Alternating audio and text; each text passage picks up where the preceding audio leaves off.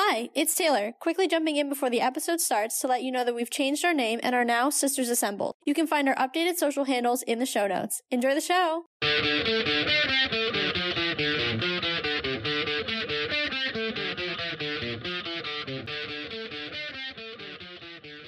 Hello, hello, and welcome to another episode of the Let's Talk Marvel Fan Theories podcast. I'm Taylor. And I'm Katie, and we're two sisters and borderline obsessed Marvel fans who have been following the Marvel Cinematic Universe closely for years. And now we want to share our MCU discussions with you. We chat about our own predictions and theories, plus some of our favorites from online, and our reactions to all of the Marvel content that's considered MCU canon, including the Disney Plus shows and the movies, as well as the Marvel news you need to know. All right, everyone. It is now the back half of opening weekend for Ant-Man and the Wasp Quantumania, which means if you're listening to this, you've hopefully gone and seen it. If you haven't seen it, please stop, go watch it, come back. But I'm super excited to dive into this. As we've talked about in the predictions and in all the episodes leading up, this is the first new content of 2023, and we'll get into it in a second, but I was excited by it. I really enjoyed it, but I'm gonna let Katie kick it off as always. So give us your initial thoughts, Kate, because we have a lot to talk about in this episode. Oh, yeah. So, if any of you are following me on Twitter, you know, walking out of that movie theater, I gave Ant Man an 8 out of 10. I would say in the meantime of thinking about it, digesting it, it's only dropped to a 7.5 out of 10 in my opinion. I do like having a little time to digest, take it all in. I thought, you know, visually, and this is probably one of the first movies I really thought about this. I was like, wow, this is almost all CGI, right? Like, think about this. This is a whole realm that, and I mean, I'm sure like Thor and all that, but like, there's not really a lot of buildings Yeah. that they're inside other than Kang's like area. So I'm like, they're physically like, this is a lot of CGI. For the most part, it looked really, really good. I agree. It was very well done. I thought it was weird. It needed to be. Um, I've been reading a lot of complaints about that, and that's a like a lot of people are comparing it to Eternals because I guess a lot of people didn't like Eternals because it was different. First off, you all know I love it. I loved Eternals. Second, I love this movie because it needed to be different. We're in the quantum realm. Like we're not supposed to be just like doing the same old, same old here.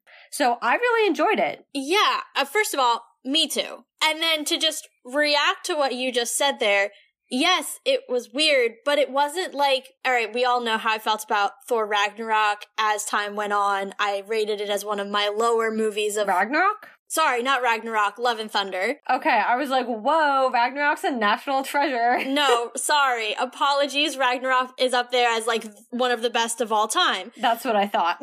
Yes, yes. Thank you for catching that egregious blunder because that was embarrassing. Love and Thunder, as you all know, I rated it as one of my lowest movies of all of Phase 4. That was weird in a bad way. It was trying too hard to be weird, right? And you felt it. yeah, to be out of the box. Yeah, this was just naturally weird in a good way, and it felt good, and it was actually funny. Now, is that because, and this is no shade to Chris Hemsworth, but is that because Paul Rudd is a natural comedian and that's what he spent his career doing? Sure.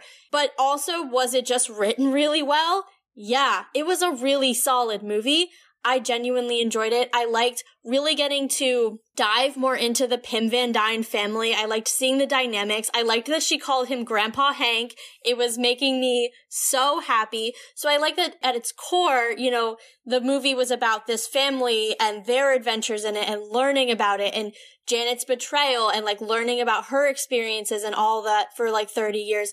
And that was really fun. But at the same time, like there was this huge, like we were in a completely new realm. Kang was like, I mean, Jonathan Majors. Wow. Yeah. I mean, he was, you know, good as He Who Remains, but he had like, what, 20 minutes of screen time? If Not that, even. He was in like a half an episode. Yeah. But like as Kang, the conqueror, not He Who Remains, I mean, he just stole every scene. He was magnificent. And it just was such a solid movie. My one complaint is that I did not think they were going to defeat him. I thought that was almost too easy in a sense because I get that they're setting it up for kind of what we weren't really expecting in the Council of Kangs, but I almost wish that there had been some sort of larger consequence coming out of it besides just, oh, the Conqueror's dead, now we're gonna come. Like, I don't want to say I wish a character had died because that sounds morbid and awful, but I wish there had been some sort of like consequence coming out versus like the whole family coming in like out of the quantum realm completely intact and like you know, yeah, maybe a little traumatized, but nothing outside of that. That's really like dark and morbid, but I think we kind of needed that. I don't know. That's just my two cents. Well, if we're skipping right to the end, my thing was that, you know, I was torn a little bit. I kind of understand what you're saying. I didn't hate that they made it out of there because of Hope coming back for him. Yeah. I think if he would have beat him on his own, um, and I'm not saying this against Ant Man at all. Clearly, he showed, you know, why he's an Avenger in this film. 100%. But, you know, I think if he, you know, with Hope coming back, I think it reinforced their Ant Man and the Wasp. hmm And so that to me was very fitting because I did think he was going to die. I thought they were going to lose and she came back for him. So I thought, you know, that was worthwhile. The big thing for me was actually at the very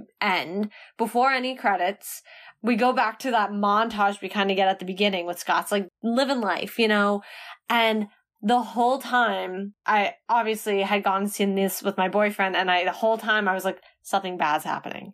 I was like, something's not right. Something, I was ready for like, just like, I don't know, a little something. And I mean, we did have a small moment where he was like, or I could have just like unleashed an entire, like, but I was expecting like something in the background to not be right. Like they didn't make it back into the right place or they did like something was screwed up. And I was expecting a little something bigger from the actual end of the movie itself, which I don't feel like we got. Yeah, I think that's a really good point. Like you mentioned how he talked about like, oh, maybe I'm really messed up. I think I was expecting that to pay off. Mhm. Like, yes, obviously we got the Council of Kangs introduced and like But that's an end credit. Right, right. So I don't count that as part of the movie, you know? But like now we know like what the dynasty is gonna be, right? It's gonna be the Council of Kangs, which I was not expecting, but I'm really excited. I think that's gonna be like really intense.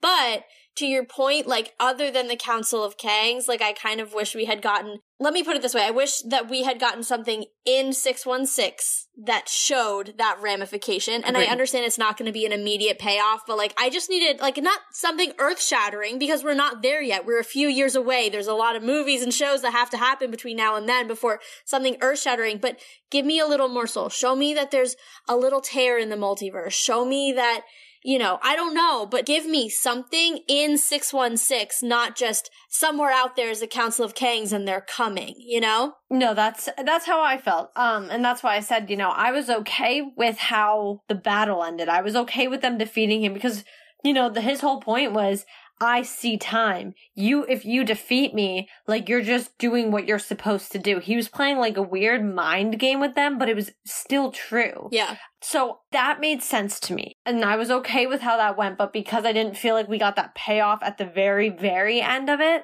I was like, okay, so didn't, I didn't love that ending. I wanted to see a little something. I wanted to like, even if it was just like a moment where Ant-Man stops talking or he just kind of moves on or the camera itself just pans away from him to something.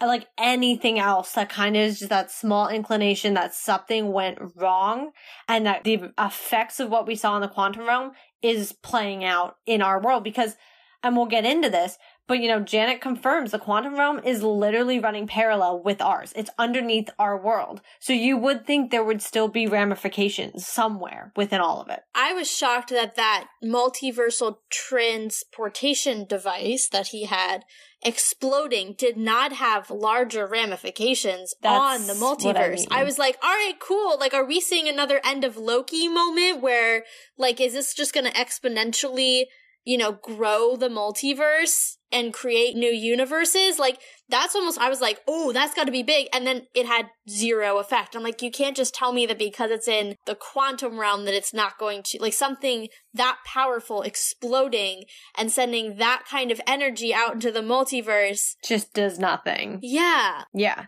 Especially because it does appear, and now we didn't obviously get confirmation of this, but it does appear that if you look at parts of the film, there's like that yellow steam almost coming down in columns from the, I don't feel comfortable using the word ceiling. Um, because it's really their sky, but if you think that this world is technically underneath ours, it really is sort of a ceiling, I suppose and you see it coming down in multiple areas, multiple clips of the film and everything. You see it even in the trailers. And I do remember going into it, some, I had seen a theory somewhere of someone, you know, is that our world seeping? You know, is that, is it just like how that works? So if I run with that theory, because like I said, we had no confirmation that that's true or not true, you know, you would think to your point, some of these things would have bigger ramifications in the world that lives above us. If we get to the quantum realm by shrinking, the whole movie, I put this together by thinking, we're like germs. The quantum realm is just like a big germ everywhere. Like that's how I was thinking about it. So I'm like, if the quantum realm's like germs, you would still think there's some sort of effect bigger into our world if you just blew up something that can transport you around the multiverse. Yeah, that's what I mean. And I was very shocked that that did not pay off in some way. Yeah. I was like, oh, okay. I agree. The ending itself was a little weak, but I want to pivot to the beginning because I also felt the beginning was weak. It was the meat in the middle that I was great. I loved. But I, I will say I wasn't digging the beginning either. I didn't mind, you know, his little exposition with him, you know, living his life. This is what he's been up to.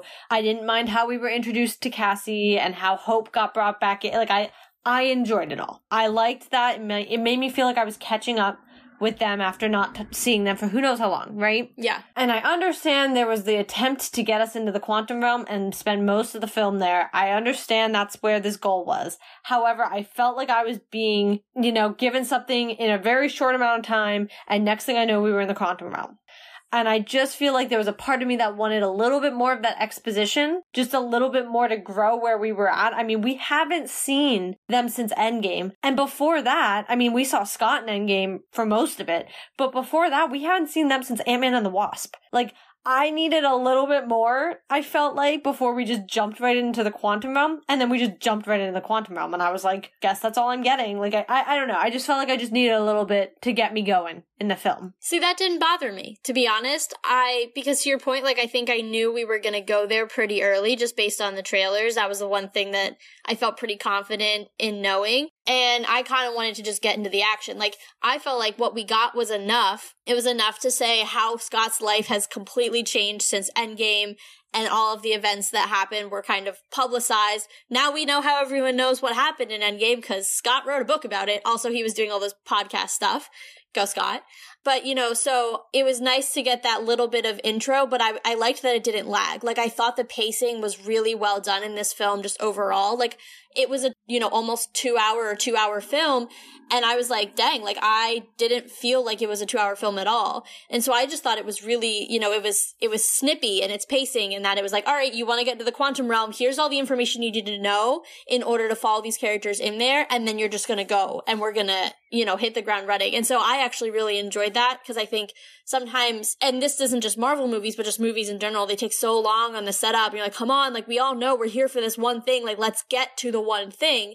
Whereas like this one was just like, no, we all know you're here for the quantum realm, so we're gonna get you right in there. And I enjoyed that. Which is fair, and I'm not saying I need an extra like whole five minutes, but I just felt like give me another minute or two, give me to understand these because like here's the thing. We know Hope, we know Hank, and we know Scott. I don't pretend to know Janet. No. I don't pretend to know this grown up Cassie. So for me, that was what really I think I needed a little bit, just like a little bit more of, was I just needed to understand these two fairly newcomers at this point in this dynamic, understanding how this has played out since Endgame, more than what I feel like we got. I just needed a little bit more. And I think we explored a little bit more of it in the quantum realm when I feel like there's a part of me that's like, maybe if we would have explored just a little bit more at the beginning, some of these moments in the quantum realm that I did feel like fell, okay, like I'm ready for the next part, wouldn't have been as needed. And it was because, you know, we see, especially with Janet, we see her and her family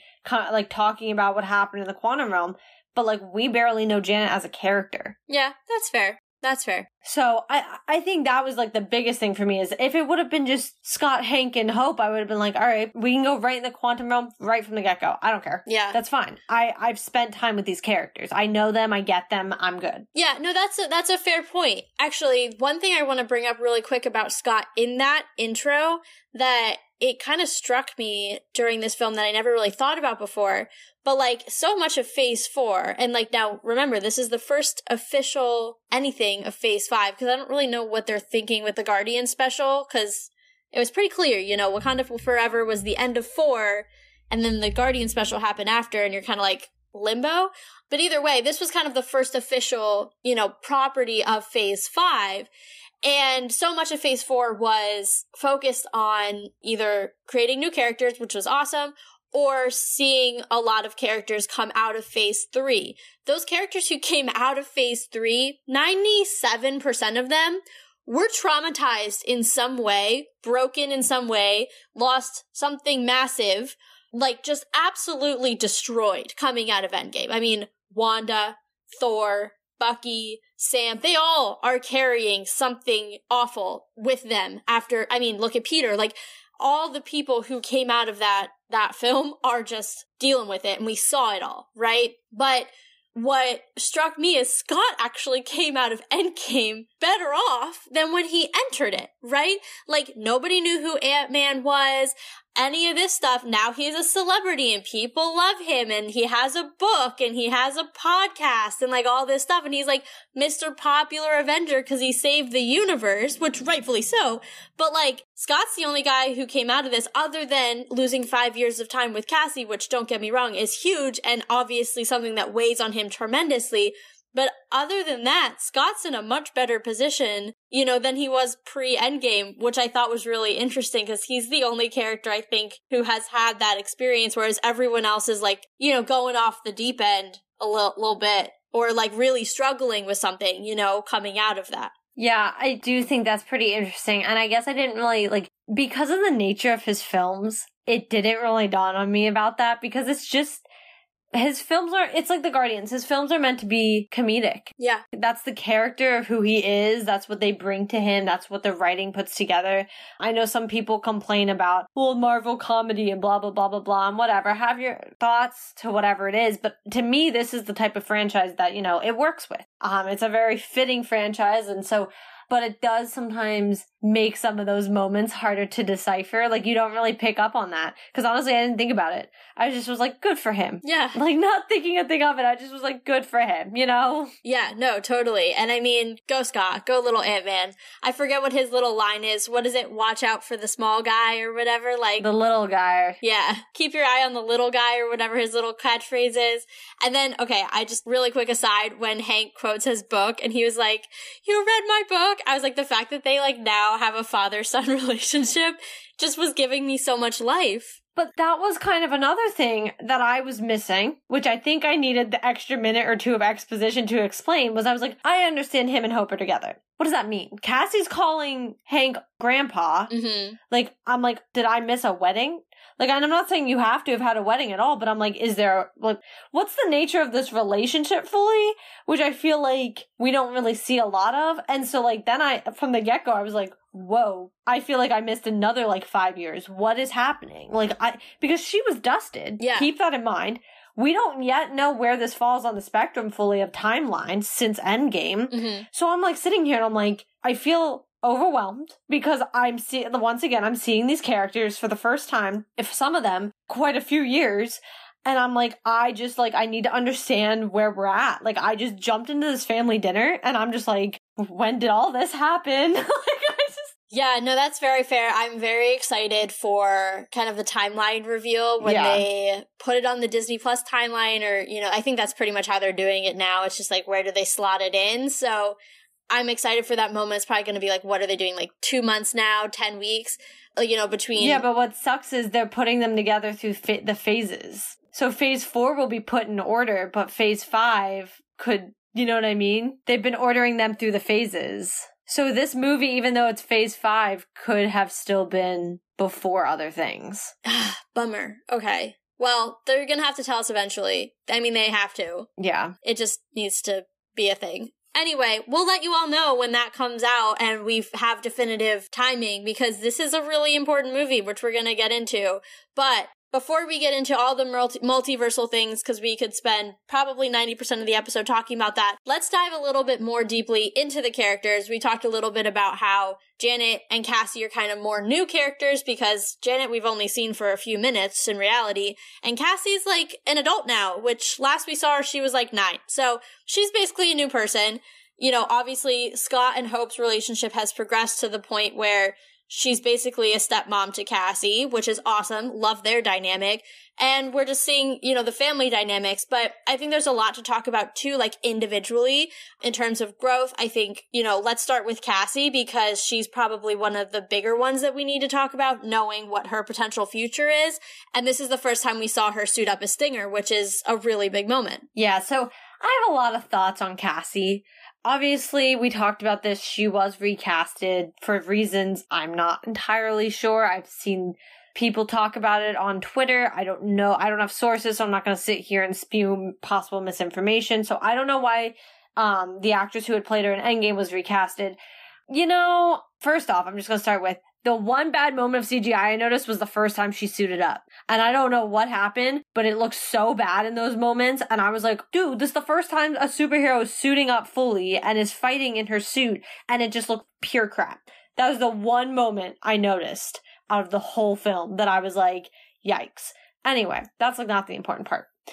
The actress I thought was pretty good, but I had some problems. Like when she was supposed to be um, like emotional or scared or like fearful, I felt like we were missing all of that on her face.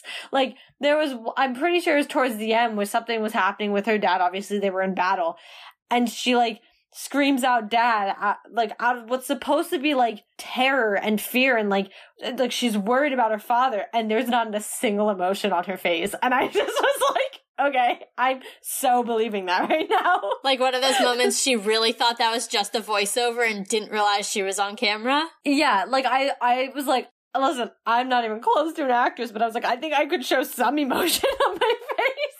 Like I, I was like, did they mean to put that in there? Because like I, am sorry, so like, and there were just it was a couple of those deeper moments that I felt like I missed that a little bit on her character, and that I, you know, that could have just been the way the film was put together. I don't know, but that was just like my two cents from the actual portrayal of the character. Otherwise, I was liking Cassie. I thought she, you know, she's her father's daughter, and you can tell. Like from the get go, we get that with her, you know, already being in jail. Mm-hmm. But she stands up for what she believes in, and I, and that's, you know, admirable to me. And I, and look at, you know, Scott and who he was. So I, I'm not surprised at who she is. I hope as they continue with this actress, you know, she grows into the role a little bit. You know, we work out some of the kinks and, you know, Cassie's somebody who's something to, to watch out for. Yeah, I think the character has a lot of potential. I think one of the things that I really enjoyed seeing was, you know, it wasn't just, you know, I'm Stinger because I'm Ant Man's daughter, but I'm Stinger because I'm also a freaking genius.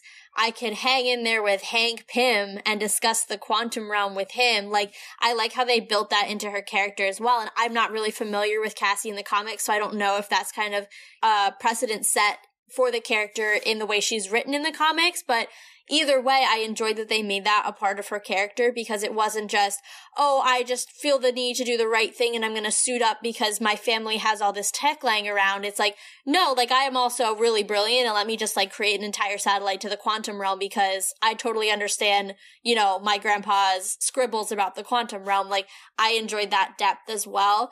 You know, and I think it was interesting the dynamic between her and Scott where she kept pushing him to do the right thing. Not that he was doing the wrong thing, but to act. And I thought that was interesting. I think it was the one time that we saw how the events of Endgame affected Scott in the sense that he kind of was like, I saved the world. I just want to put my feet up and relax. Which actually, now that I'm thinking about it, is kind of what Thanos did between. when he became a farmer? Yeah, between Infinity War and Endgame when he was like, well, I killed half the universe. Goal accomplished. No, actually, his was, I saved the world. I'm done. Oh, exactly. exactly. That was his mentality. In reality, it was, I killed half the universe, so let me just go become a farmer and live a peaceful life. Scott was like, I brought half the universe back, all me, which low key it was.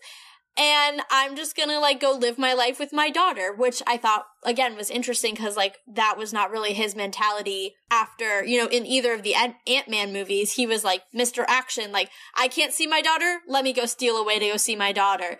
I don't really remember ant-man and the wasp super super well but even if you think about like you know captain america civil war like you know falcon called him and he was like sure let me help out captain america why the heck not? Like he was just ready to go and now he's like no, I've saved the world. I am done, retired. But Cassie kind of has that young energy and also that naivete of someone who didn't fight a gigantic purple grape and have to bring back half the universe. So it was a really interesting dynamic between the two of them as she like pushed him, but he also taught her as a veteran of, you know, these Avengers battles, like how to like survive and like all that stuff. So I enjoyed that as well. Yeah, I thought, and I know some people don't agree with this statement, but I thought you know, for daughter and father relationship, I thought they had really good chemistry between the two of them.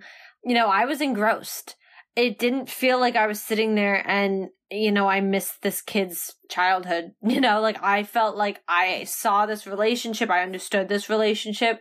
And I really enjoy that, you know, the biggest thing that Ant-Man's trilogy truly has been about has been his daughter. Yeah. At the end of the day, she has been his main focus through pretty much every point of the film. And the reason he did a lot of what he did at all times was because of Cassie. And we really see that get encapsulated when he's sitting here with thousands of Ant-Mans and the way he was able to get them to work all together was to get back to Cassie. Yep. And to help Cassie. That one singular focus was to be with my daughter. Yep. And they all knew what that meant. And that is what caused them to all be able to work together as one to help him. So, you know, as much as the story's been about struggling with time with her, it's all still been about her. Yeah. And to that factor is why I'm also kind of happy he like didn't kick it this film because I feel like now that we have a grown up version of Cassie, I get to kind of see a bigger relationship between the two of them and how they're molding that together rather than just seeing a little girl who of course is going to look up to her dad. I mean, this Cassie looks up to her dad for a lot of other reasons and as somebody who's like 16 to be able to look up to your father and act and like you know be in that mindset i mean teenagers are weird.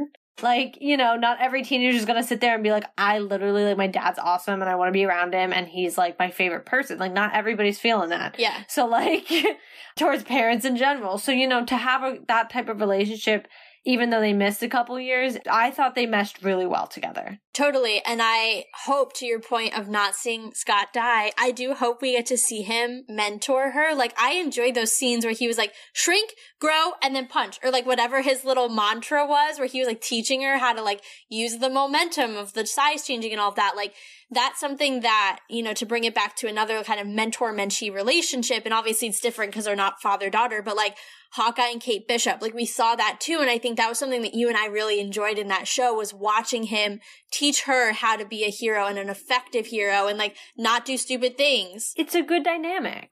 Yeah, it is. And I think having the father daughter layer adds another, you know, level of complication, but also interest to that story then because it's not just some guy who has a girl following him around all the time, but it's like, no, like, you're my daughter. I literally would destroy the multiverse for you. Like, but I'm also going to teach you how to be a baddie and fight. And I think that's pretty awesome. Well, and maybe this is the Gen Z in me about to talk, but like, there's a part of me that really enjoys these relationships as well because we are seeing a form of the mantle passing, but the mantle is passing to pretty much our generation. Yeah. You know, we're seeing like, you know, growing up, all our heroes were, you know, assumed to be in their 30s and 40s and maybe even a little older, you know, and we're seeing a lot of these mantles being passed to the generation that is ours. Mm-hmm. And so I think maybe there's a part of me too that's enjoying that relationship because I sit here as somebody who's in their very early 20s and you know, I'd be acting the way Kate Bishop acted, you know, if I suddenly was half becoming an Avenger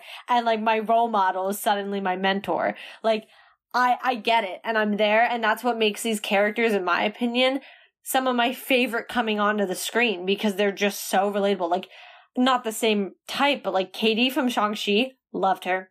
She was Awkwafina. Literally, I, I was like dying from her. Like she was so good. She was great. Also, Kamala Khan, exactly. one of the most relatable in her fandom, in the way she acted. Like to your point, like I feel like in Phase Four, I've been able to relate to characters way more than I was in one through three. And that's obviously not to shade the characters of one through three. That's why we're here. We fell in love with those characters, but they're more aspirational versus like these characters. I'm like, we would be best friends. Me and Kamala Khan would be like the best of friends if I was in high school at the time she was in high school. Like we would 100% be like attached to the hip. I know that for a fact. And so I'm like, oh, this is someone who I could see myself being friends with versus like Black Widow. I'm like, I literally could never relate to you, but I think you're cool. You know, like it's a very different type of relationship. Yeah. No, I think Kate, Yelena, and I would make quite the trio. I'm literally terrified. With our martial arts and everything else. Yeah, I'd be dead in five seconds. Like, you would, you know, put them on me and I'd be like, well, I'm just gonna go lay in my grave now because that's where I'm going. Yeah, but I, and I think that's what I'm loving about these characters. So while I did feel like some of it with Cassie was like, just needs some work on the like deeper moments. I did like her a lot. I want to before we get into Janet because I feel like Janet goes right into Kang. I want to talk about don't really know any of their names, kind of just happened. All the people who live in the quantum realm. That was a fun surprise and I enjoyed them. So I was going to disagree. Ooh. So first off, I'm going to give my two cents whoever Mr. Holman is is like my favorite human being or like thing ever. So cute. When he's like, You just drank me. I'm like, What are you? But you're so cute. He was so funny. And when he first started being able to understand him, I forget what he was saying, but I was laughing like it was no one's business. I was like, oh my god, this this like jello thing is my fave. when the first thing you hear is, Hi, how many holes do you have? And I was just like, What is happening right now? Well, that too, I was kind of like, I'm not sure where this is going, but okay. I enjoyed him, and I'm not saying I didn't enjoy the characters we were introduced to. I w- and I, and I did like that there was life in the quantum realm. I like that there's pretty much a whole society. Yeah. It makes sense. It makes a lot of sense. It's pretty much its own universe. Why would there not be life in it? That feels a little weird that there wouldn't have been. Well, and one thing I want to say that I thought about, and I can't confirm it, but we talked last episode about the microverse. Like, aren't these some of the characters potentially that were in that line of comics? Oh, I don't know. I don't remember any of their names, so Yeah, I just mean like I feel like I saw like a cover of a microverse comic in one of the videos I was watching in to prep, and I think some of the character designs look kind of similar. So they may have comic book counterparts, but we'll definitely look that one up and put that in the blog for you guys. But I just wanted to put that out there because I thought about that during the film. Well, my thing with it was I liked the concept. I think it was working when we saw Janet and her little trio of family. That worked for me. I understood like the care the people of the quantum realm that was working. I have to say the whole people sort of putting their revolution against Kang, I just I wasn't I wasn't as devoted to it. I don't really know why. I don't know. There's a part of me that was kind of like we've seen this before. And so I felt a little exhausted by that storyline. The other part of me I think was like if you pulled pretty much most of that out, the same film. Because I loved Hank coming in with all the ants. Oh my god, that was brilliant. I thought that was so fitting. I mean, that is our first Ant Man right there. So I thought that was beyond fitting to see. But when that happened, I was like, so that just overshadowed everything that just happened before that Yeah. with the people of the quantum realm. So then I, so like, I feel like that's when that solidified to me that I was like, I didn't really need this storyline.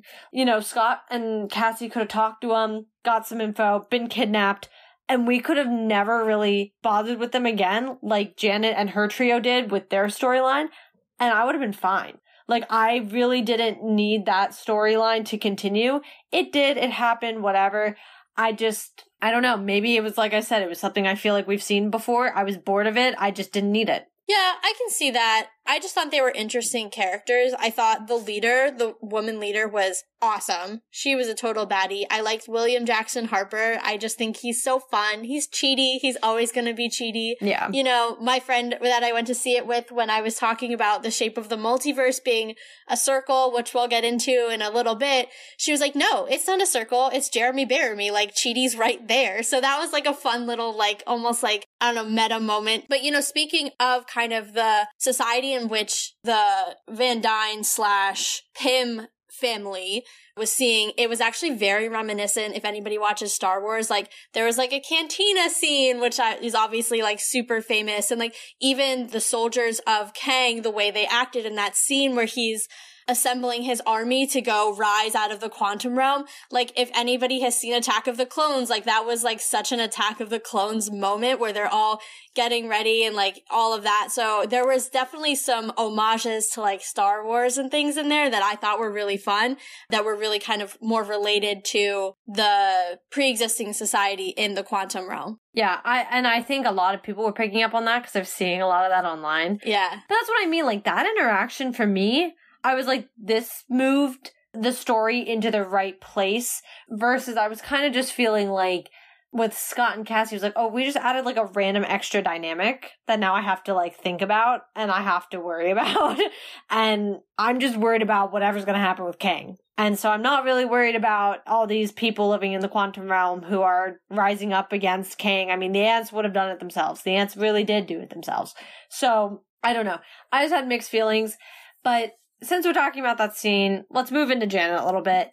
I said in the blog post, and I don't know if I said it in our last episode, but I know I wrote it in the blog post that I was expecting a switch of protagonist. And I was expecting that switch of protagonist to be Janet. And it, for probably 40 minutes of that film, was. We switched and we very quickly saw her become the main character of this film. She was in the quantum realm for like 30 years. We knew this. We knew nothing about it. And, you know, we're seeing the flashbacks, which I thought were very well done to show where her relationship with Kang comes from. Mm-hmm. They were bittersweet because obviously you see she had a way to get home a lot earlier and she chose not to to save the universe, essentially. I will say Janet was getting on my nerves though. Yes. Because I literally was like, just tell people you're stuck in the quantum realm.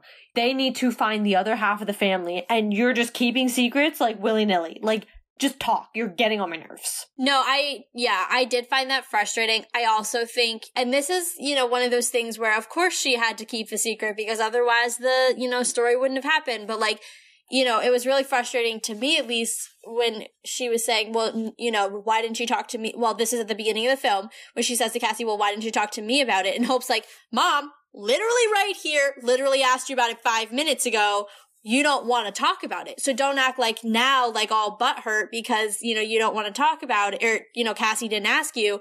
And then you think about that and you're like, well, if she had just spoken about her experience there and all of the things that are down there, maybe they never would have made that machine. And I get it. Then you don't have a film. So like that has to be the tension in order to prolong the plot. Right. But everything here was Janet's fault. Like, not to be rude, but like, one, she didn't tell anybody anything, so they're just moving naively through this when she has all of the answers. Two, She's the one who pulled the plug that caused the machine to go haywire. I know MODOK was doing it on the other side, but I highly doubt that all that would have happened if she had just turned it off like a normal human instead of unplugging it. Everybody knows that's the worst thing you can do ever. And three, even within the quantum realm, when their lives are at stake, to your point, she refused to share her knowledge. Yeah. It's like at a certain point, you are responsible for this because you did not share the important knowledge that you know. And it's not just about survival, it's about the overarching politics of what's happening here. You think you're helping. You brought in this guy, Bill Murray's character, whose name escapes me, who actually just sold you out to Kang. So you're not even helping. Yep. So just, just stop. Just tell people what they need to know. And then you can come up with a plan together because clearly you taking charge here is not going to work. Yeah.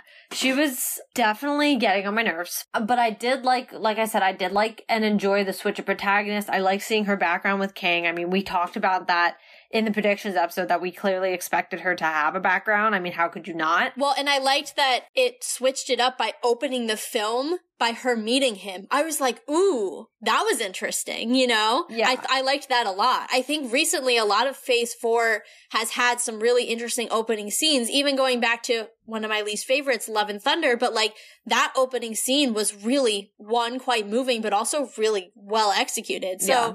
you know, I think recently that opening scene has almost had the same power, but in reverse as the end credit scenes in the sense that it's like, what way are you going to shock me out of the gate, then lull me into quiet and then shock me again at the end? So that's been really cool. Yeah, I agree. And like I said, that felt really well done. I just, she was getting on my nerves because I just was like, dude, you like your family is at risk here. Like, and if Cassie and Scott had had any inkling of information that she had had, I'm sure they would have handled some of that situation a lot differently. Yeah. But they didn't. They were going, they were fully blind in the multiverse or in the quantum realm.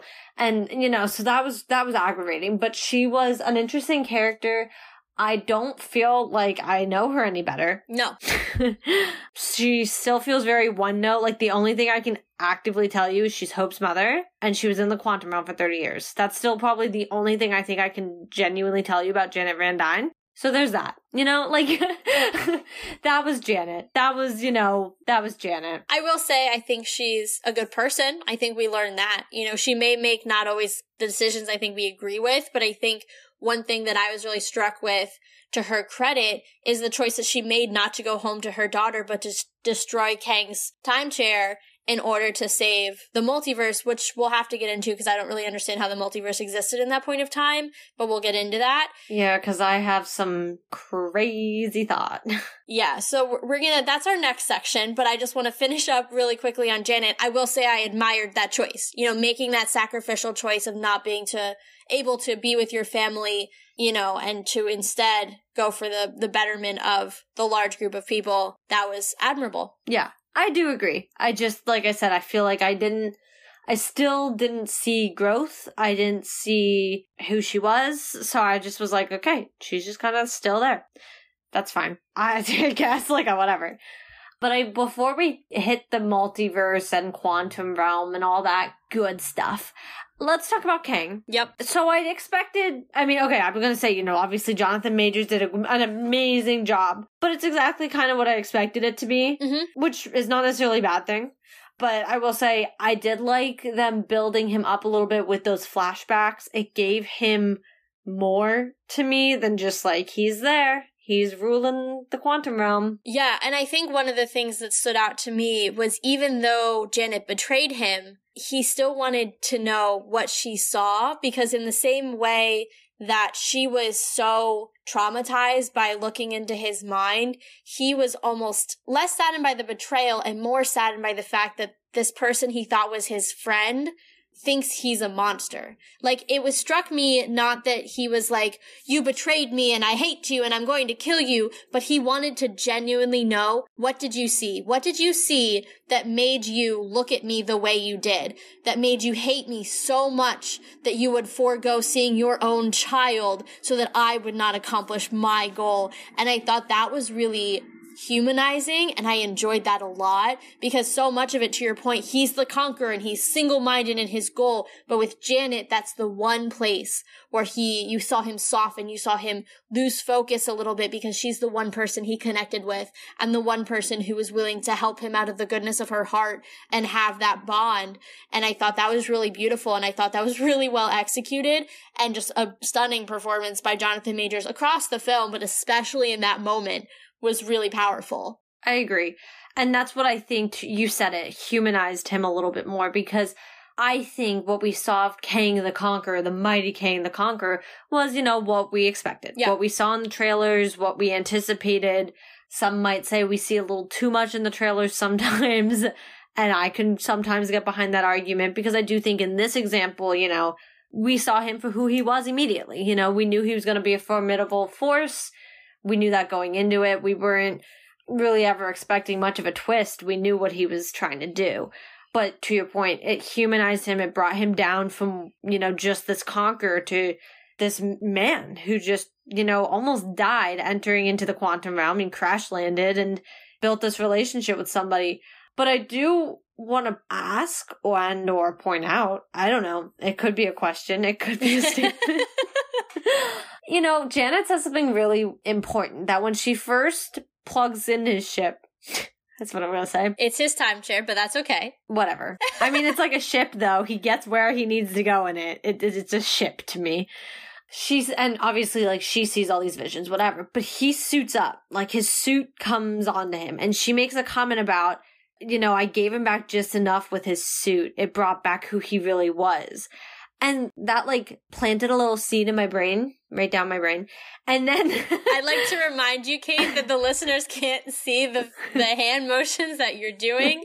but you can, and you're understanding. and then, you know, they're talking about with his powers, and they're saying, you know, we can't beat him with the with his, like the things on something with like his arms or whatever.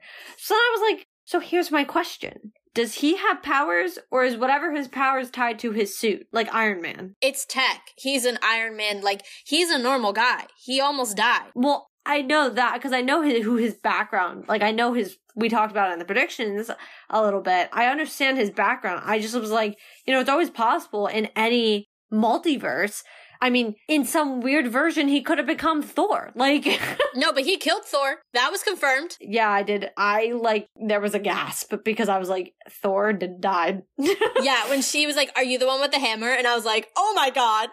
yeah. But notice how that's the one, the example they gave, and they didn't give somebody like Carol or Wanda. Well, yeah, to be fair, I think they chose Thor because he's, he has like that iconic symbol of the hammer. But I more so was saying because of what we're where the Thor franchise might go is kind of what I was saying. Oh, I see what you're saying. Yeah, because Chris has made it clear that he believes he'll probably be done at the end of Thor 4. Because I didn't even know there was going to be a Thor 4. They did 4. Do you mean 5? 5. I pretend Love and Thunder sometimes doesn't exist. I know. I know. Yeah, I also think too, you know, looking at Kang's not powers, but his suit and the type of power that comes out of his suit, he's really well suited to fight a Wanda or a Carol, and they're equally well suited to fight him back. I don't know if I can argue Wanda, not in the way she is now. I think she could take him. I know, but I'm just saying I don't I at least that version of Kang I'm not sure was worth a fight. I mean, look at how she bodied the entire Illuminati, you know? Oh, the, no, you're exactly pointing out my point. I don't think he could have killed Carol or Wanda. Oh. I think he could kill a Thor. Thor, you know, we've talked about the most powerful Avengers. It's always Carol and Wanda. It's not, Thor's up there, but he's not their he's just not at their level let's just be honest that's what the point i was very long-windedly trying to get to is they are matched for a kang in a fight i see him having more sh- trouble fighting and killing a carol and a wanda than a thor is all i'm going to say Okay, I see where you're at. As long as Wanda's good, I don't really, I will not argue for Carol because I don't, I just don't. But for Wanda, I will argue for my gal and I can agree full heartedly with Wanda.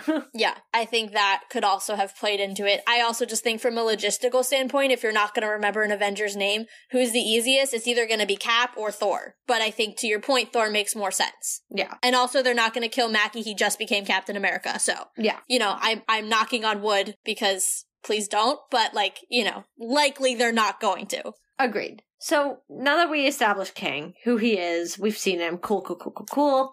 As we move into this multiversal discussion and quantum realm discussion, I first want to say, and I'm going to read this verbatim from my notes. Where can we get the magic multiverse traveling battery orb? Where did that happen? Are there more? Who has them? What's the source? Can I try to answer that? That's why I'm asking. Okay, I wasn't sure if it was rhetorical. I think that is the piece of tech that in the comics Kang develops. Like, doesn't he inherit a time machine from like his ancestor? And that's why a lot of people thought he was related to Doctor Doom and it was kind of confirmed that he was and all of that. Like, there's something about Kang and like inheriting a time machine. I think that is the time machine. Like, that's the one from the comics that like literally takes Nathaniel Richards from being some normal Joe Schmo in the year 3000 I'm now thinking the Jonas Brothers song, but from the year 3000 to Kang the Conqueror. I think that's the one from the comics, and I think that's how he got it. I think. So, are there more? I think every Kang has one. Okay. How else would they travel the multiverse? An intriguing thought. So now here's a thought that I have like aggressively underlined in notes here. Where is our Kang? Repeat the question. In, repeat the question in words that like give more context. I'm not sure I'm following. Well, and maybe I'm stupid. Do you really want to put that out there for me to answer? Just like questioning. It's not a question. it was a statement. so you can't answer it. No, because I'm trying to understand because like And I don't want to quite get into the end credit scene just yet, but obviously we see like a ton of Kangs. Mm-hmm. And my brain's like, so Kangs kind of just spawn everywhere. But then I was like, we don't have a Fantastic Four yet, which means technically we can't, we don't know if we have a Reed Richards yet, which means we wouldn't have his descendants yet. So I was like, so we don't really have a current Kang in our universe? Can I raise you one on that? Dude, I don't know. I don't think I understand. We do, and here's why. Because we, and guys, we talked about this before we got on the mic, so just want to tell you I'm teeing up a very important discussion. We were totally right about the sacred circle. And by we, I mean primarily me. Give me most of the credit because I literally said it all. All right, it's like 70 30. But here's what I'll say 75. 25, 75, 25. Is that what you're saying? Yeah. I can settle for that. Fine. Anyway, you know, if we're talking about the sacred circle, which confirmed, we saw it in visuals. Every time we saw a timeline, it was a circle. Mhm. So forget your linear crap, people. We are moving in circular time. Mhm. Here's why I'm going to tell you we have a Kang because somewhere on that circle, Nathaniel Richards is already born. We're just not there yet. We haven't seen it happen, but our Nathaniel Richards of the Sacred Circle of 616 already exists. Okay, cool. So, do you want to hear where my crazy theory comes in? Yeah, but also I'm going to debunk my own theory potentially and give an alternate. So you go first and then I'm going to give an alternate. okay, this came to me in the middle of the film, and I held, I like didn't share it because I was like, maybe they'll confirm this during the film, and then it's really not a theory if it's just been confirmed. Yeah. But at the end of Loki, our good gal Sylvie kills he who remains. Yes. Cool, got it right. Not he who shall be na- named. Who shall not be named. Yeah, I've been practicing. because I was like, it's the opposite of what I think. yeah. Whatever I'm naturally going to say, it's not that one. exactly. But so I'm sitting there and I'm thinking, okay. And the reason the sacred circle thought came was because he goes, see you soon, right? Yeah. But they were at the end of time. And then I started thinking, I was like, wait, like end of end of time. But if time's a circle, let me just go with this. If time is a circle and they're like somehow at the end, was that the end of said circle? And is Ant Man the start of said circle without knowingly realizing Ant Man is the start of said circle? And everything that is happening because he kills this Kang, which is supposed to happen, Right. leads to the Kang Wars and all that crap, which eventually He Who Remains will take care of all the other Kangs, snip the multiverse, and create one sacred timeline again. And the TVA and all that crap. And this just keeps happening until something will break it. Which I'm gonna assume this time around something would break it because it's now like we're watching it. So like I would assume we're not gonna just keep in a circle. You actually answered one of my questions that I had. So I'm going to answer your question and then Did I I, don't ask a remember what I was- question? Well, you, I, you also kind of proved my theory. I was going to debunk my own theory, but you kind of proved it. So I'm just going to try to remember all of the thoughts that are going in my head. I'm definitely going to miss some. My first thought is to directly respond to your theory. It's not off. I just think you're placing Ant-Man in the wrong spot. So if you're saying that he who remains, snip, snip, snip, snip, snip, one sacred circle, right? Mhm. If we're considering that, like, I actually would consider that the beginning, right? End of the Kang Wars, right? Because now we have the sacred circle. We're watching Cap. We're watching. I mean, it's a circle. Does it really have an end and beginning? you, well, you have a place where it, it stops evolving and just restarts. You know what I'm saying? Like there Yeah. is a place in which it stops going from moving forward to like rehashing what we've already seen. Right. So, follow me on this one. What if the moment at which he who remains wins the Kang Wars is the moment that we reset, quote unquote? Now you have everything leading up humanity, blah, blah, blah, blah. You have Cap. He does his thing in the first Avenger. Captain Marvel does her thing. Now you have Iron Man all the way through the timeline. Then you get to Ant-Man and the Wasp Quantumania. Now you're like midway through because now we're starting to see Kangs again, right? And so now we're building up into what's going to be Kang Dynasty, the multiversal war, all of that, the war between the Kangs, in which we're going to see He Who Remains emerge victorious. Now, because clearly Marvel's not gonna stop after Kang Dynasty, one, we've got films after it, and two, like, they're gonna be telling me when to go to the movie theaters until the day I die.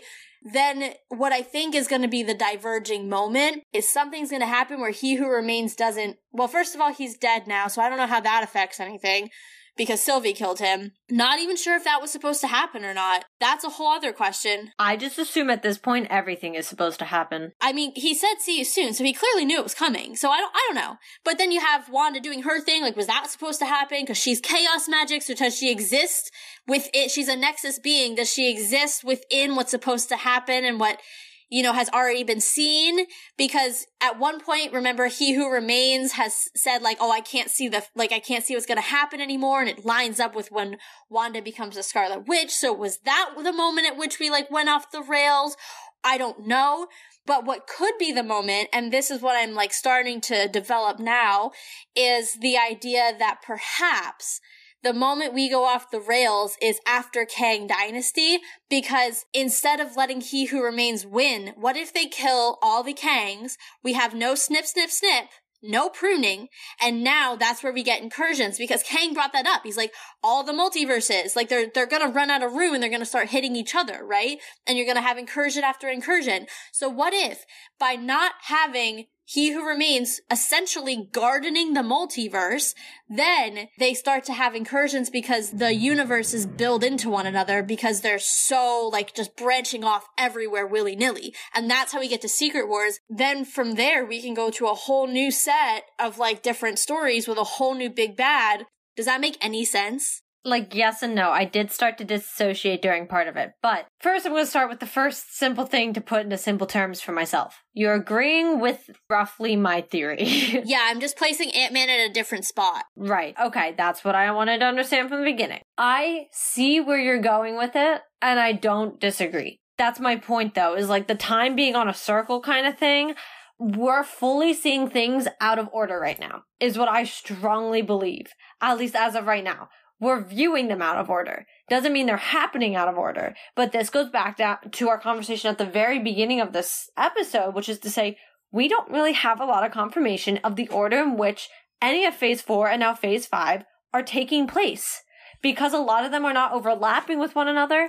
We don't have a lot of confirmation about what comes where, which characters are going here. We don't have a lot of that at all, which makes it very hard for us to understand what's going on. Loki is on a whole different level. We, I still barely understand Loki. Yeah. And I'm running theories coming out of it. Yeah. But I still barely understand what's going on from that show. I highly regretted. I was sitting in the theater last night, highly regretting not having rewatched episode six of Loki because I have some questions. First of all, and we may have just answered it with that theory, but I, I want to get your thoughts on whether we did or not, because honestly, I don't even know what I just said five minutes ago.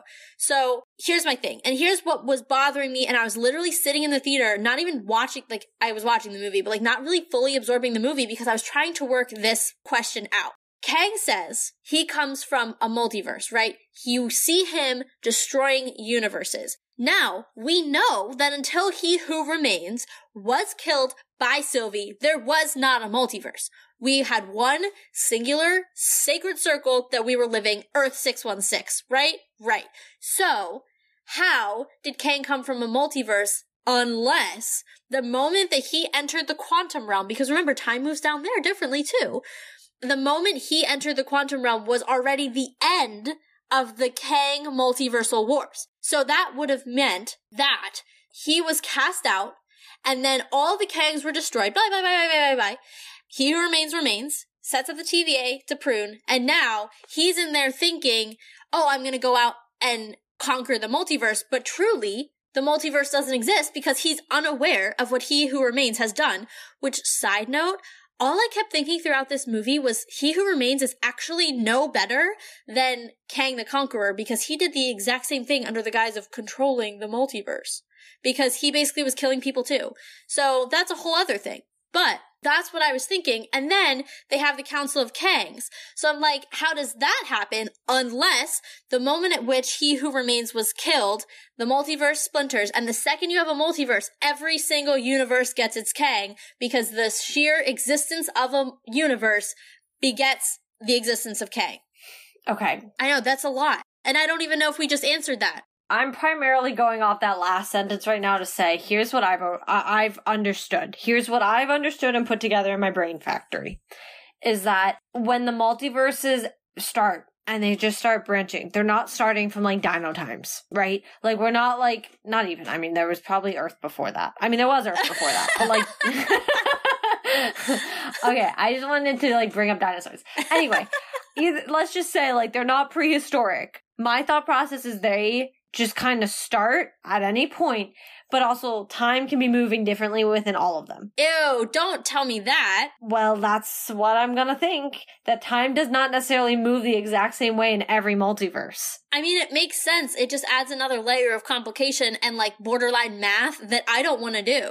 I also keep in mind multiverses spring from when somebody does something different. Right. So I could also understand that the reason so many Kangs are popping up is because I'm sure he makes a different choice all the time in different timelines. Well, right, because he knows the end. Well, yeah, and he's the number one variant, Yeah. not Loki's, but though they pro they like to a degree are. They did say that Loki was one of the top variants, which, as the god of mischief, makes a lot of sense. but he wasn't doing it on purpose. The thing is, is to your point, Kang knows what's going to happen. So at any point on the sacred timeline where there is a Kang already in existence, even if we haven't seen one yet on our timeline where that we know of, they're going to make different choices, which therefore spawns Kangs in different multiverses. Yeah, it's like multiverse coming out of a multiverse coming out of a multiverse. Yeah, they're going to continue to make a lot of different choices. That's why he literally has like hundreds of thousands of versions of himself and why he's a Nexus being. Yeah, here's the thing I don't understand about him being a Nexus being, though, is because isn't the whole essence of a Nexus being that there's only one of you within the multiverse? There's only one Scarlet Witch. There's many Wandas, but there's one Scarlet Witch. Maybe there's only one version of a Kang, like a specific type of Kang. Maybe there's a lot of Kangs, which we've seen. Maybe there's only one Conqueror, or there's only one Nathaniel Richards, or one He Who Remains. That's what I mean. Like, he's an Nexus being somewhere in his lineage. Yeah, like there's an essence of him that is one, but there can be variants of him that are not that one. And I wouldn't be surprised if it is Nathaniel. That wouldn't shock me. Well, because he's the original. Yeah, he's the kid version. He's the version where one of his older versions come back and pretty much shows him what he becomes and he tries to avoid becoming that. No, that's not Nathaniel. That's Iron Lad, and that's not Nathaniel. Nathaniel's the original guy who goes back in time. He is the original, original, original. But I thought Nate was Iron Lad. I don't think so. I don't know what Iron Lad's name is, but I'm pretty sure it's not Nathaniel because that's too easy. Well, I'm pretty sure when I was reading an article the other day, they called him Nate. We're gonna settle this in the blog. Guys, check it out because I don't know. I don't think it is though. Because I kept calling him Iron Lad the last blog post, and I was like, "Does he have a name?" And I like look, I was like looking through an article about something with him, and I, I'm pretty sure they said Nate. But that's too, that's almost too, like, obvious who he is. Wouldn't they all be named Nate though? No, they're all Kang. But before he's Kang, isn't he Nate? Yeah, but he, like, I, my thought is, like, he, like, just stops being Nate the second he goes back in time because, like, guy goes nuts. Like, I'm getting the impression that Nathaniel Richards is just a normal guy who's a little bit bored, takes great great grandpa's time machine, and then becomes a crazy person. That's the vibe. Honestly, I'm getting a headache again. I know. And I don't even know if we answered this question about how I don't understand how He Who Remains fits in. I don't understand at what point he is he the beginning? That's why I'm going off that theory that he's the very end. I mean, I get. I think he's the beginning. Or the he's the point. well, either way, he's a stopping point. He's either the very start or he's the very beginning, in my opinion. But like, that's what I'm getting is because he was the last one standing, either the last one or the first one, whatever. But if time's a circle, it's all happening at the same time anyway, technically. I have a bad theory. I mean, it's a good theory, but one that's gonna hurt. Oh, yeah. Okay. So you know how you were saying we don't know when this takes place? And you know how we were saying that Kang kept saying he knows how it ends? You know who else said he knew how it ended and then he stopped knowing how it ended? He who remains. So hear me out. Sylvie shows up. What happens at the exact same moment we think that Sylvie shows up? Wanda becomes a Scarlet Witch.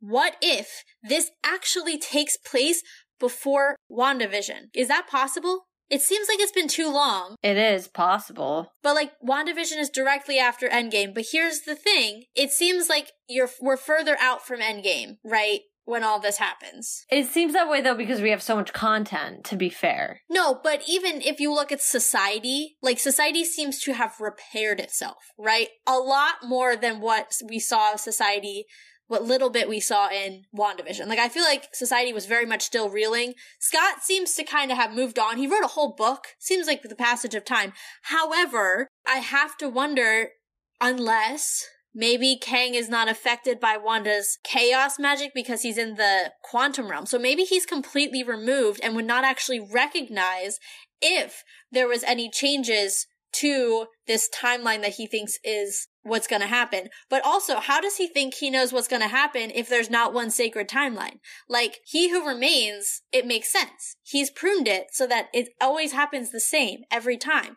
But if Kang is out here just destroying multiverses, is he also working towards one sacred timeline? Like, I have so many questions. In that case, how are Kang, the Conqueror, and He Who Remains any different? So, like, I refuse to think about certain things and you just spawn questions. I just don't like it. I'm just gonna think about this until Kevin gives me answers. yeah. See, like, I am glad I'm right about what I've been right about, and I'm just gonna run with it. Just gonna run with it. Because you, if you want to open that can of worms, I'm confused on how the second end credit scene, Loki's chilling with the Kang. Well, that makes That's total sense confusing. to me. No, it's not. Why is it not confusing? Because he's not in 616 anymore. Well, duh. Well, right. But not none of the Kangs are in their freaking place. But I'm saying we saw Loki go into a different universe at the end of Loki season one, right? yeah. So he's now with a different Mobius, Right. and they are now looking for that Earth's Kang. There he found him in that particular variant, and I forget his name, but he is a very common variant of Kang in the comics. I don't know. So that to me makes total sense. It does, but doesn't. It it really does. Just because there's so many Kangs, and I think my brain is tired. But to your point, now that le- this movie leads directly into Loki season two. Which makes sense because Loki season one directly leads into this film. Yeah. Which, to your point, you texted me yesterday. Wow, we missed Loki. That was low hanging fruit. We totally did. We did when we and listen, not that we're usually on par with the end credit scenes at all. We're really not. But that one was really bad. Yeah. For us to have missed. Because I really I don't to be honest, don't remember what I said as end credit scenes. You said Kang coming out of the multiverse, and then you said Secret Invasion because it was next. We were thinking way too literally. That's the problem. Yeah, but I said something else too. I don't know. I said Agatha. I didn't just say Secret Invasion. I don't think. Maybe it's because I block Loki out from my brain half the time, like the show, that I just like didn't even think about it. Also, what really annoys me, two things. One, I got that spoiled the day before the premiere because I went to go clear my Twitter notifications. I literally told you not to go on social media. I know. All I did was clear my Twitter notifications and I saw that as a Loki mention and it was like spoilers and they only did like three lines so I could actually still see the spoiler and I was like, you jerk. That was one. Two was the thing that bothers me about us not getting that is that actually his, what he's wearing, that is actually a scene from a Disney Plus promo. That, not that scene, but he is wearing that same outfit. So we've actually seen him in that time with Mobius before. And like, looking back, like, when I saw that, I was like, oh my god, we've literally seen him in that time before. Yeah, but I wouldn't have put that together. You might have, but I wouldn't have. No, I'm not saying I would have, but I, it's frustrating because it's like, oh my god, it was literally right there. It was so obvious. They were putting it in their promos. You know, like looking back, it's like, oh, hindsight's 2020, but it's like so 2020, it's frustrating. You know why we didn't say it? Why? Because we blatantly said in the predictions episode that most of the end credit scenes have not yet gone into shows. That's actually so true. That's why we said it. That ruins our, that entire guardrail and now it's everything's a free for all. There's absolutely no rules anymore. That's why we said it now that I think about it. Because you said, well, Hawkeye didn't. I was like, but not where the way that that fully went. And, I, and we argued a little bit over Hawkeye. So, or Black Widow going into Hawkeye. Yeah. So, okay, that I see that. And that was why we didn't talk about Loki. I also think I, there's a part of me that just forgot, but I think that was part of it. Yeah. Moral of the story is there are no rules. Everything's on the table at all times now. And our 50-50, we're not even 50-50. We're like 20% right on those. I'm gonna guess we're going down to like 5% in the future. Like, let's be honest. Yeah, we've reached the point where once again, everything I thought I learned, I'm just going to kind of backtrack on because I don't know if I learned anything. So, you know, I don't even know. this feels like Loki all over again, where I'm like, I know there's implications. I know there is. I understand we've got millions of Kangs that want to destroy the world's universes. also, really quick, we debated at length what a dimension is versus a universe. Hank Pym cleared that up for us in one line last night. A dimension is equal to a universe. That has some interesting implications for Kamala Khan and her Jinn origin. And also with Clea. And Doctor Strange. Mm-hmm. So, did he travel to another universe in Doctor Strange 1? Low key, yes, he did. Pun intended. Also, we're gonna ignore thinking about that. Yep. Because I don't want to. Because I I actually have a headache. So multiverse. We're going to need more information. We I am proud of the progress that we've made in being able to understand the multiverse to the level that we have and actually being able to predict its actual shape. No, it's not Jeremy Bearimy. It is in fact the Sacred Circle, which we did predict, and that is the world's biggest checkmark because for us to have figured out the shape of the multiverse before Marvel told us is actually, I'm like literally gonna go to bed with a smile on my face tonight. I'm so proud of us. So go us. Oh yeah. I literally I looked over at my boyfriend. We both looked at each other, and I was like, "We said this." He was like, "You guys said this," and I was like, "I know." we love that. Also, we love a supportive fan. So that's awesome. But I think for us to go any further and to truly understand the implications of Kangs and what's coming out of Ant Man, I think I'm going to need more information. Like, I think I've reached the point where I can work my way through what we have so far, and I simply need more data input in order to go any further. that's it. Yeah, I'm on that level. All right. Well, this has been fun. We love a good movie premiere. We love new content. We're not getting any for the foreseeable future because nobody knows when Secret Invasion's coming out and they're moving all the movies back. So, TBD. But in the meantime, we very much enjoyed covering Ant-Man, talking all things multiverse, and I'm excited for more data input in the future so we can figure out more about it. If you are excited to join our journey as we puzzle through the multiverse and give ourselves headaches, you can follow on your podcast platform of choice. Also follow on the blog plenty of extra information, things that we didn't know while we were recording live tonight. Katie's going to do some extra research and make sure that that's in the blog for you to clarify. So if you are curious to any of those answers, please, please, please go check it out. Linked in the show notes below. You can also check out our Redbubble shop if you're interested in any merch related to the show. It is much appreciated. Make sure you guys are also following us on Twitter at Let's Talk MFT and Instagram at Let's Talk.mft. New episodes, blog posts, pretty much a lot of fun stuff goes on on there. So just give us a follow on both platforms, one of the platforms if you're only on one. Whatever, just give us a good follow and you will get a lot of content your way and always stay updated. We've had a lot of fun covering Ant Man. Uh, I'm sure there will be more to come, so make sure you guys are keeping up with our episodes as they come out because Marvel just blew your mind. So let's talk about it.